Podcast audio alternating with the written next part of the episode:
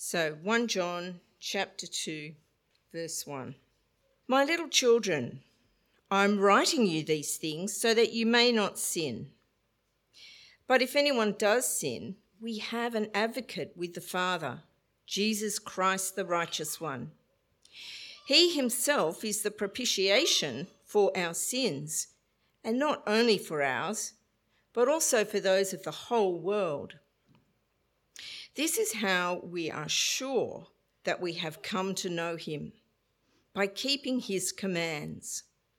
The one who says, I have come to know him, yet doesn't keep his commands, is a liar, and the truth is not in him. But whoever keeps his word, truly in him the love of God is perfected.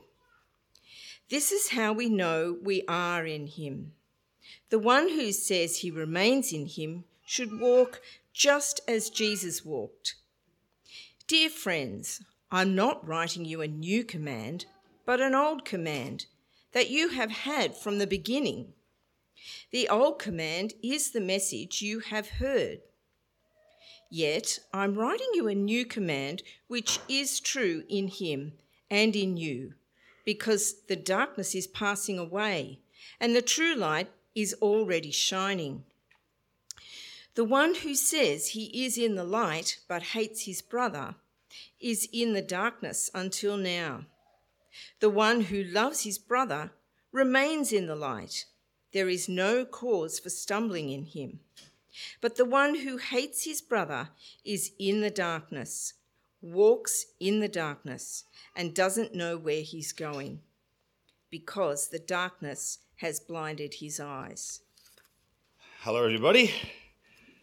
If you haven't had, got your Bibles open yet, please get them open. And there's an outline there to uh, help us concentrate and see where we're going. I hope that helps.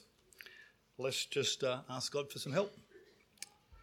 Our loving Heavenly Father, again, we just uh, do ask that you would speak to us through your word, that you'd give me the right words to say, and that we would be people who just love to hear what you say and trust and apply to our lives. So help us, we pray, for your glory. Amen. Uh, have you ever uh, got yourself in a real mess and needed help? Or have you ever failed badly? Um, uh, if I asked you, you know, what jumps to your mind when I say something like that, um, I'm sure we've all it's not hard for us to find a few things that we've messed up with or uh, that we have failed at before we follow the Lord Jesus and after we've followed the Lord Jesus. Um, uh, one that always jumps to my mind that makes me embarrassed and absolutely stupid is um, I once ran a radar trap. I came over the top of a hill going too fast, and the police came out with their little signs. And Greg panicked and I pushed that right hand pedal down and I shot away. I remember going on the Great Western Highway in a four wheel Starsky and Hutch slide up Great Western Highway to where I lived. And then for the next weeks, I waited for the Mr. Peasley. Ah, it was, was a couple of weeks. It was probably good for me in many ways, um, but it's just embarrassing. What do you do and where do you go? There was nowhere to go, really. I was just guilty and feeling bad and waiting to get caught. And, um, and I would have deserved it. And there was no way I could have got out of it. It was stupid times 300. Like it was. Stu- have you ever done anything stupid and messy that's caused trouble in different ways? Um, one of the things that the Bible tells us and wants us all to know is that God is a God of justice and there is a judgment day coming and we're all going to face God, and it's not going to be a if or a maybe, it's going to be a certainty, and we're all going to fail on our own merits. We're going to fail badly. And uh, the issue really of today is not so much becoming a Christian, giving, putting our trust in Christ for forgiveness, though that's in the background. It's actually more about what do we do as followers of Jesus who have been forgiven with our failures, with our messes, with our guilt? What do we do with it? That's really what 1 John, where we are, is looking at, but it gives us an aspect on the cross that we need to look at. And the aspect of the cross I want us to add today, we've got the series, go to the website, look at the other talks to get lots more around the gospel. But the aspect I want to focus on today, and let me just say it so we get it, is the bigness of the cross. Um, and we'll get there and think about just how big it is. The first thing we need to understand uh, as we look at today the cross and the atonement and the bigness of that uh, is that we need to understand that the message from God is good news. If we don't understand it as good news, then we don't understand it. Because it's actually good news to people who mess up and fail. That's what it is. It's good news to people like you and I who do make mistakes, even when we're trying. When we become followers of the, of the Lord Jesus, we become people who try to obey, and we still fail in that trials. What do we do with it? How do we deal with it? And so we need to understand that it is good news uh, to us um, because it's written to those who do sin. So, chapter 2, verse 1 My dear children, I write this to you so that you will not sin. But if anyone does sin, does anyone mess up and fail? This is written to you. That's what it's about. But what we need to understand in this good news is a point that's been coming up in lots of aspects in the cross, and that is firstly these three dot points that firstly, God is rightfully angry at us. He's rightly angry at us. It's something we can forget. We, we, we can sometimes think of that before we become followers of Jesus and, and follow him. But sometimes we can forget that he still gets angry with us, with, our, with the sin in our lives, uh, as he's dealing with. it. He's caring about it, but he still gets angry with us. Think of you in parenting. He's now our father and you've got your child and you're trying to teach your child some particular thing that you're trying to build them up with, usually a lot of things, you know, and they're driving you crazy and they're making you angry because they won't do this or become that or reflect this attitude you're getting, but you still love them to bits. You see, we've got to move it. We've got to take the anger away of the anger of judgment to the, to the, to the, I want better for you and I'm, I'm shaping you because God is now committed to making us more like Christ.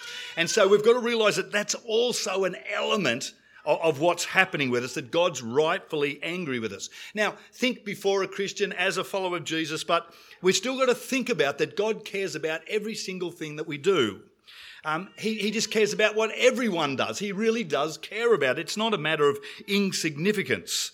Um, and it's crucial information to know that God is angry at it, or we'll never understand the cross. It'll never really move us, it'll never really shape us, because we've got a wrong view of why the cross is so good and why we keep going there. Um, but think about it just even from this. If we just pick one little instrument in the body, this one, and we love that one, and just think about that one for a minute. Just think about that God cares about every cruel word, every silent word, every unspoken word, every lying word, every put down word, every gossip word, every mean spirited word, every coarse word, every rude word, every thoughtless word, and we haven't even started to really touch the Ten Commandments. Just think about God caring about those things in our lives. And it's a crucial bit of information for us to know, too, that God cares about it and He sees it all and we can't hide it from Him. What happens in our head, what happens everywhere. We've been preaching on Jonah at night. And one of the big points of Jonah is you can't run away from God and His will. You can't run away where He can't see what you do. God sees everything and He just things that we do do make him angry. Things that we do, and he comes to work on our lives. He's trying to change our priorities and change our behaviours and change the way that we think. He's working on us because he is a loving father who cares about his children. Now, let me just make this as a quite side point, but it's very important. This is one of the reasons why many people don't read the Bible or don't study the Bible uh, because the way how you can get away from God's judgment and at His work in your life to change you is to keep away from the very word that He uses to expose and to show you the things that He wants us to work on and in the person He's trying to make us become. And so always be wary when you're not starting to read your Bible most days, or you don't want to be in a growth group, or you come to a sermon and you find every excuse not to listen and you really don't listen. Be aware of all that because what that is is a warning from God. Because how do we get away from what God is doing in our life? We've got to get away from His Word because that's what the Spirit uses to shape and change us. So be aware of that with one another and in yourself uh, and watch it because what we've learnt as you become, as you follow the Lord Jesus, is when you come and face what's wrong with you, God actually relieves you and shapes you and changes you through it. But you've got to go through the process of having it seen and highlighted. And so the first thing we've got to understand is God is angry with sin. Uh, but that we've also got to see that the cross is where God deals with that anger and deals with that sin. There's a place. And so, one of the reasons we read the Bible is because that's where God shapes us and changes us and shows us what He's done for us, where to go, what to do when we mess up and when we fail. But we've got to understand that the cross is where He deals with, with that anger at sin. And so, uh, chapter 2, verse 2, he, Jesus, is the atoning sacrifice for our sins. He's our advocate, he's our representative, he, he represents us, he always wins his case. We will be forgiven by Jesus, he will represent us, but he is the atoning sacrifice for our sins. And by atoning, it's literally the word. Um, um, uh, uh, and it's probably re- I didn't re- I didn't take notice then. Sorry, sorry. Am you ready? That, it's literally the word um, propitiation. It's got that word which actually means the turning away of God's anger. That's what it means. It means atonement. We translate it that way. We're looking back to the Old Testament, but we need to understand that what's happening on the cross is God is turning away uh, his anger from us in by putting it on the Lord Jesus. I don't know if this helps you, but if you imagine God's judgment is like a train and you're on a track and you can't get off it, and God's judgment is coming towards you and there's nothing you're going to do about it, it's just going to wipe you out. You can put your hand up, try and say, I'm good, I believe, it just, nothing's going to work, it's going to, it's going to wipe us out.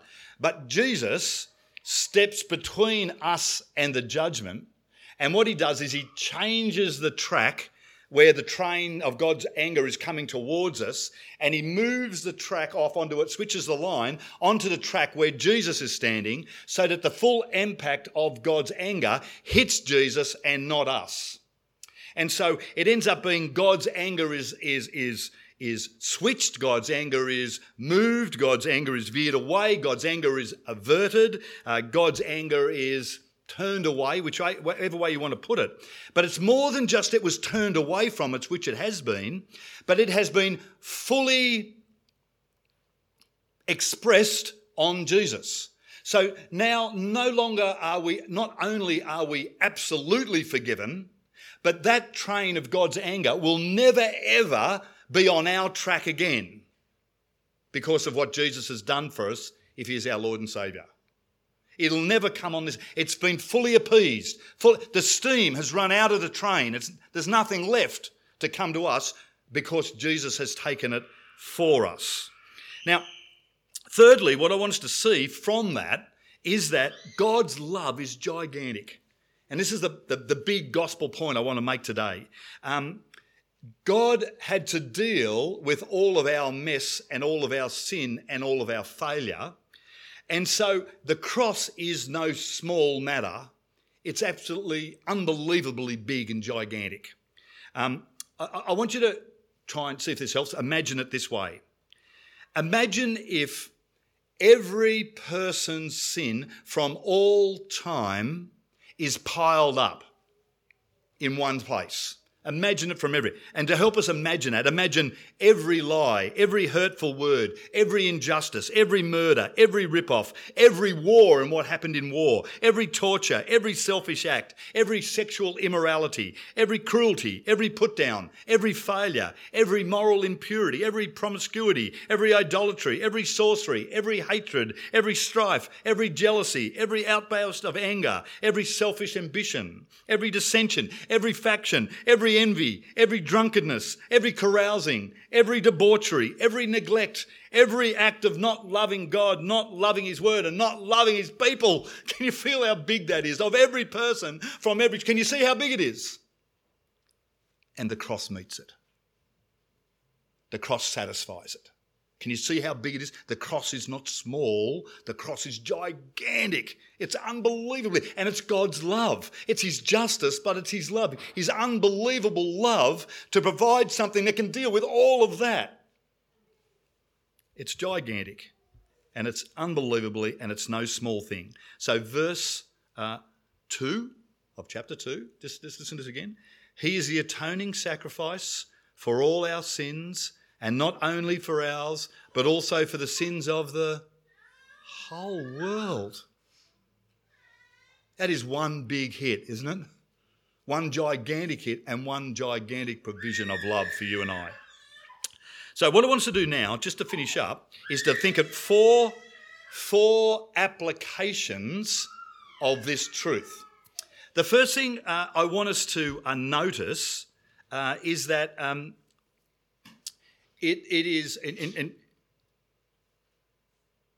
it's in chapter uh, uh, 2, verse 1. He says, My dear children, I write this to you. So the first point of application is I want you to think of be children. Be children. Uh, so what us understand is he's talking to people who are forgiven, who are God's children. So when we turn to the Lord Jesus as our substitute, as the, our atoning sacrifice, as the one who represents us as an advocate, as we turn to him, what happens is we are brought into his family as children. The Father becomes our Father in heaven. Jesus becomes our brother. The Holy Spirit makes, and is our life and makes the Father and the Son real to us. What happens is we become children of God. We're not children of God until we put our submission in the Lord Jesus and He becomes our Father and Jesus becomes our brother. We become children. But this is written to children who struggle with sin, who mess and fail. He's talking about sin here, not to people who aren't Christians yet, who've got to put their trust in Christ and come to Him, though it has that application, is there in the background. He's writing to children my dear children, I hope you don't sin, but if anyone does sin, he's writing to us about our sin. You see, when we're forgiven, God starts the process of making us more like Jesus. Absolutely forgiven, but now he's on about changing us to become like the Father, to become like Jesus. He's entered into that process of shaping us and moulding his children. Be children. Know you're a child. Be a child of the Father. Know he's working on us and he wants us to deal with sin. He's on about changing us. So when you think about children, you've got to think about development and growth to maturity. That sort of idea. Being shaped and changed into a mature follower of the Lord Jesus uh, to someone who's more like and imitates the Lord Jesus. He's shaping, you see that? So, and so the first application point is he's writing to us that we have to deal with our sin. It's not like you become a Christian and now you never have to deal with your mess and failure anymore. You deal with it even more now. It's just got nothing to do with that train hitting you.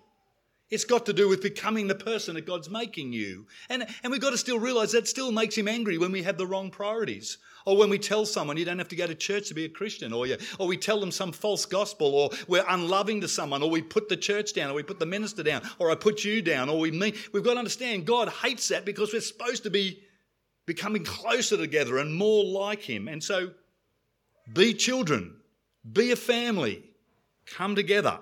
And so what is the characteristic of God's children? What's the characteristic of Jesus? When you know people used to have what, what would Jesus do and, and you know, all that sort of stuff. The answer is quite simple because it is be obedient. Obedience is the character, the characteristic of God's people. Not perfection, but obedience. And so, chapter 2, verse 1.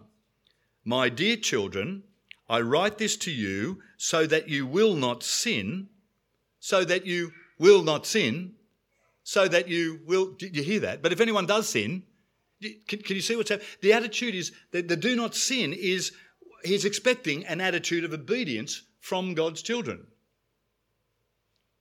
It's actually a, a mark that we are saved. Uh, remember in the Old Testament, uh, th- there was the old covenant, and God wrote the law on tablets of stone. But in the new covenant, He is now going to absolutely forgive us, but He is going to write His law on their hearts of flesh. He's going to give us a soft heart to obedience rather than a hard heart to obedience. And so the miracle of being saved in the New Testament is that what God has done is He's done two things. When we come to Jesus, submit to Him, we are absolutely forgiven. The train will never come our way. It hit Jesus. And He has given us a soft heart that wants to obey. They're the marks of being a Christian. And so, uh, open your Bibles there at chapter 2, go on to verse 3, and look how God speaks through uh, John to us about this issue. We know, verse 3, that we have come to know him if we keep his commands. Can you see that? Whoever says, I know him, but does not do what he commands is a liar. And the truth is not in that person. Can you see what he's saying? People who say, I love the Lord Jesus, I follow the Lord Jesus, and they don't have an attitude of obedience to him, are lying to themselves. It's not true. Not perfection, but we have an attitude of obeying him. I, we often forget this. If you've had the privilege of growing up in a Christian home, sometimes it's harder to identify how that slide happened. But if you were someone who became a Christian later in life, often in that early stages, you really notice the difference. I can still remember when I became a Christian going to Parramatta Union Club after footy on a Saturday night, and what you would do is get on the grog as much as you could drink. That's what you did. And I remember getting there and having a, having a beer, and I remember sitting there going,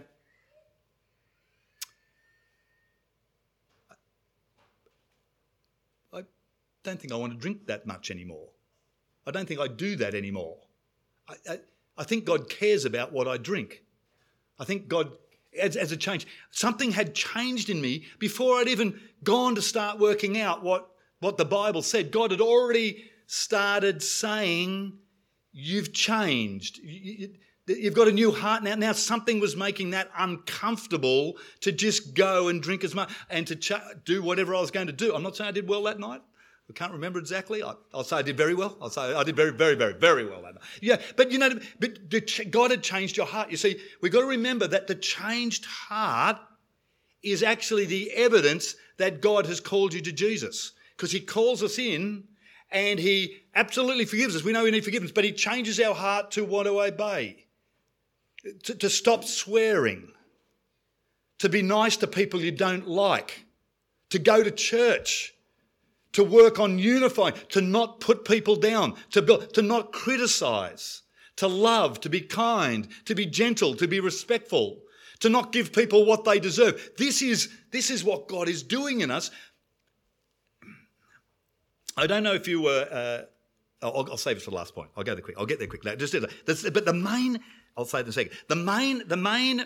The main place that God works on when it comes with this obedient heart that He's given us, the place that He takes to, and particularly in 1 John, where He takes us to, is our, so I'll put it here, be loving.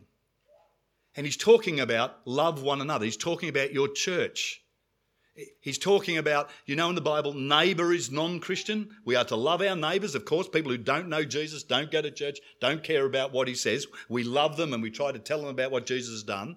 But he's talking about the other children of God, brothers and sisters in Christ, fathers and mothers in Christ, one another is talking about Christians in the Bible. And uh, so, chapter 4, verse 7, it's there in chapter 2, uh, but chapter 4, verse 7 puts it in a nice, clear way that we don't have to explain too much. Dear friends, let us love one another, for love comes from God. You see, the obedience, the pouring of God's love into your heart to forgive you, is to pour out to one another. Everyone who loves has been born of God and knows God, loves one another. Whoever does not love does not know God, because God is love. This is how God, and, off he goes. And it's this, what happens is he turns his love into one another. So they'll know we're Christians by our for one another, for the church. The way you treat the church says a lot about your salvation. The way we talk about one another, the way you talk about me, the way I talk about you, the way we put ourselves out for one another, the way we're getting involved says everything about our salvation and our growing up as children. Because children have an attitude of obedience, and the obedience is focused on the people, the other people that he's saving. That's where it all hits. We become the new community and we love one another, and it's evidence. And so, lastly, and the last B, and I know I did this one really hard because I know Deb Northwood tries to guess all my points, and I like to make it hard. I bet she didn't get this one. What do you reckon? Oh, okay, okay, go, okay, good, good. I only did it. Sorry, I made it really cryptic just for Deb. Sorry about that. Here we go. Okay. Oh, good, good, good, good. And so the last one is, you know, really, it's been it's been be a child, be obedient, be loving as application of the gospel, but be a runner. Be a runner. Yeah, I knew you wouldn't get it. Here we go. So here it is. So, chapter 2, verse 1. My dear children, I write this to you so that you will not sin, but if anyone does sin, we have an advocate. And what that means is we've got somewhere to go. We've got someone to run to. We need to be a runner when we sin. We've got to stop ignoring our sin, stop just letting it go. What we do is we run to the advocate. What do I do when I mess up? Where do I go when I fail? Where do I go when I let myself down or let you down or let someone down? Where do I go? And this is why this is written. We go to Jesus the same as we did for salvation.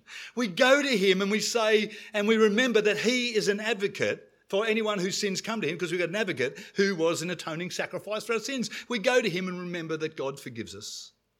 And we ask him for the power to obey and love because we know we never get to the end of being changed. God saved us to change us from ourselves. And He's working on us to make us more obedient and to make us more loving, more like Jesus, more like the Father. In all these areas, caring about people, balancing our lives that we might bring Him great glory. And so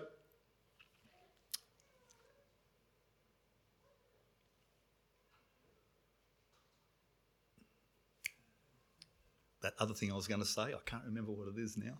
And it was and it was good. oh well, here we go. Uh, I'll finish. So, just to finish up, this is written for children of God who sin. Put your hand up if you sin. Good. Just go mess up. Fail. It's written to us. That's don't pretend like you don't. Worry if you don't care. If you don't care, you're not a Christian because you will have a heart that wants to obey and love. If you don't care, then worry. You need to do business with God. But if you do care, we've got somewhere to go. You see, He's going, He's trying to make us better. He's trying to make our life the one that He created us. He's trying to give us life to the full. It's not going to finish till heaven. It's going to be a messy, mucky, up and down, we're in a fallen world. Don't, don't, don't hear fair. But here, he's working on us in all of this for our good because he loves us. So when you mess up, when you fail, don't pretend like you don't. Don't pretend to one another like you don't do anything wrong. You're only fooling one person, and it's you. We all know. Do I think you don't see things in me that attitudes or things that aren't right? I'm only fooling one person. We all, but keep bringing it to Jesus. Please forgive me.